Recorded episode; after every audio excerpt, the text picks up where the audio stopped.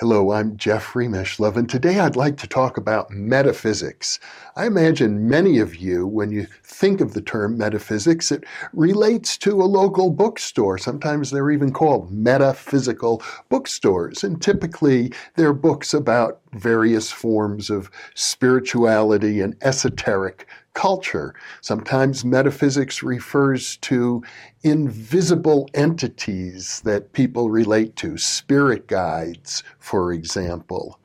The term actually has its origins in regular mainstream philosophy. In fact, it goes back to Aristotle, and many people consider metaphysics to be a branch of philosophy. Recently, I conducted an interview with the philosopher Jason Reza Giorgiani called What is a Philosopher? And you'll see that in the upper right corner now of your screen. We're linking to that interview right now because he makes the point that metaphysics really isn't a separate branch of philosophy. He regards it as part of ontology, which is the branch of philosophy that asks the question, what is real? What is the nature of ultimate reality? And surely philosophers who deal with metaphysics, that's their concern. Now, I should say, there's been a prejudice against metaphysics, and it goes back to the 1920s, the Vienna Circle, which was very influential in philosophy. They developed a school of thought known as logical positivism, which is still a very influential school, although I think their influence is on the wane.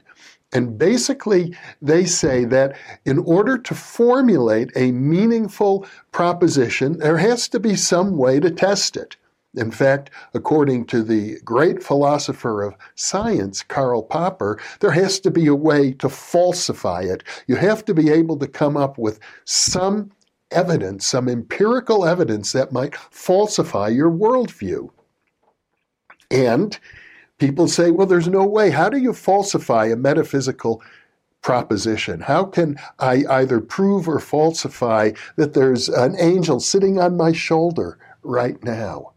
And maybe a devil sitting on this one, or vice versa.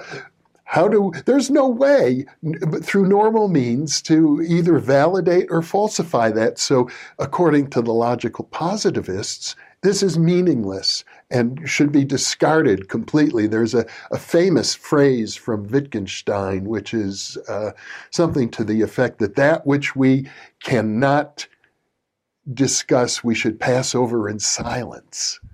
That which we can't measure, we should pass over in silence. That there's no way to make a determination one way or the other, and therefore it's just out of bounds. No point discussing it at all. And which is one of the reasons I think that parapsychology gets lumped in as also out of bounds, can't talk about it. Now, parapsychologists, of course, disagree. We say there are many ways to measure these things, and if we boil them down to extrasensory perceptions, psychokinesis, reincarnation evidence, and so on, that there's actual behavioral and physical ways of measuring these things. But others would argue not. Now, another approach to metaphysics would come from the work of the great sociologist Pitirim A. Sorokin. He emphasized metaphysics at the core of his sociological thinking. Now, the interesting thing is this. The American Sociological Society gives an annual award each year for the best contribution to the field of sociology, the Pitirim A. Sorokin Award. They honor him because he's really one of the founders of the field of sociology in the United States, perhaps the founder. But they don't really pay much attention to Sorokin's theories because the idea that metaphysics could be the basis of sociological systems is sort of out of favor these days. The Marxist approach is really more in favor, to my knowledge, although it's been a while since I've studied sociology, but when I was a graduate student, and I don't think it's changed, I studied sociology quite a bit in my years as a criminology graduate student. And the approach there was that social systems are based on institutions and power structure and things that can be seen and measured physically. It's the basis of most science. But Sorokin maintained, in effect, that metaphysical systems are the glue that holds a whole culture together. So let us say in the Roman era, although they were polytheists and worshipped the emperor as a god and such, Romans were largely materialists, according to Sorokin. And then that's what held their culture together. Then in the age of the high Middle Ages, 11th, 12th, 13th centuries, for example, where the great economic activity was building cathedrals, the artwork was all religious, he maintained that what he called an idealistic metaphysical system, a system that valued the inner reality of the mind as the basis of reality. One might say the mind of God even, that this physical world was just a veil of tears through which we pass on our way to a more ultimate reality. And that was the glue, according to Sorokin, that held the whole society together. Then Western society since the Renaissance changed and once again became materialistic with the idea that man is the measure of all things. The artwork changed. Now, since the 20th century, if you look at modern art, one can say that this materialistic metaphysics is breaking down. Our culture is no longer really quite held together by materialistic metaphysics. It's being challenged on all fronts. So there is a sense that even if we can't measure and test metaphysical theories, they play an important role in our lives and should be of great interest to philosophers, to sociologists, and to psychologists as well.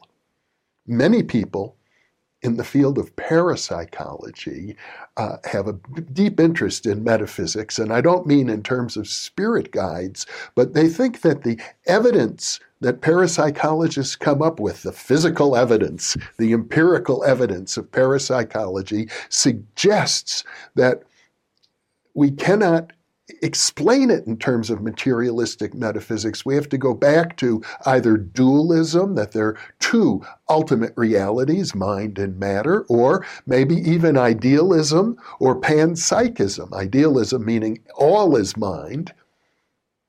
Panpsychism meaning there's one reality, which is both mind and matter, but that you cannot arrive at the data of parapsychology from a purely materialistic metaphysics. Now, there are others who would argue against that. Ed May, as I've pointed out in previous segments, is a parapsychologist who would say he's a physicalist, meaning a materialist. So he doesn't accept the evidence, for example, for reincarnation and life after death, but he claims that you could falsify his materialism if you could prove convincingly to him that life after death is real. And I believe I've covered this in an earlier segment, but I'll say it again. I disagree with that on this. I think that materialists could conceivably explain reincarnation, life after death, spiritual worlds by opening up to a larger definition of space and time, to bring in hyperspace, higher dimensions of space, within which these kinds of phenomena, let's say the afterlife, might actually exist and could be mapped out mathematically, because we have very advanced mathematics now of higher dimensions of space, sometimes 9, 10, and there's something even called Hilbert space, which is infinitely many dimensions of space. Now, it's worth pointing out that there are other philosophers, including Wittgenstein, who is the one famous for sort of throwing metaphysics out the window. In his later writings, he changed his mind about that. And there are a lot of philosophers, for many reasons, who feel that metaphysics merits our deeper consideration. William James, of course, who suggests that we can look at these things pragmatically. What are the practical consequences in the real world of holding different metaphysical positions? So that's a brief overview for you. And really the question that I'd like to leave you with is, where do you stand in terms of metaphysics? Do you just dismiss it all? Do you hold to one view, perhaps a spiritualistic metaphysics or a materialistic metaphysics? How would it be for you if you were to change your metaphysical position? Are you capable of doing that, or are you so strongly wedded to one view or the other? I can tell you for myself, I'm inclined to think that we don't yet have good ways of distinguishing between different metaphysical positions. Maybe in 50 or 100 years from now, we will. So I encourage people to use metaphysics as a language, and it's good to understand different metaphysical positions, like you might understand French or German or Spanish or Italian words that you can use in your conversation. It's good to be conversant with various metaphysical positions. So I encourage you to explore metaphysics. And of course, you'll know in most of my videos, we do touch on one or another viewpoint from a metaphysical standpoint. Thank you so much for being with me.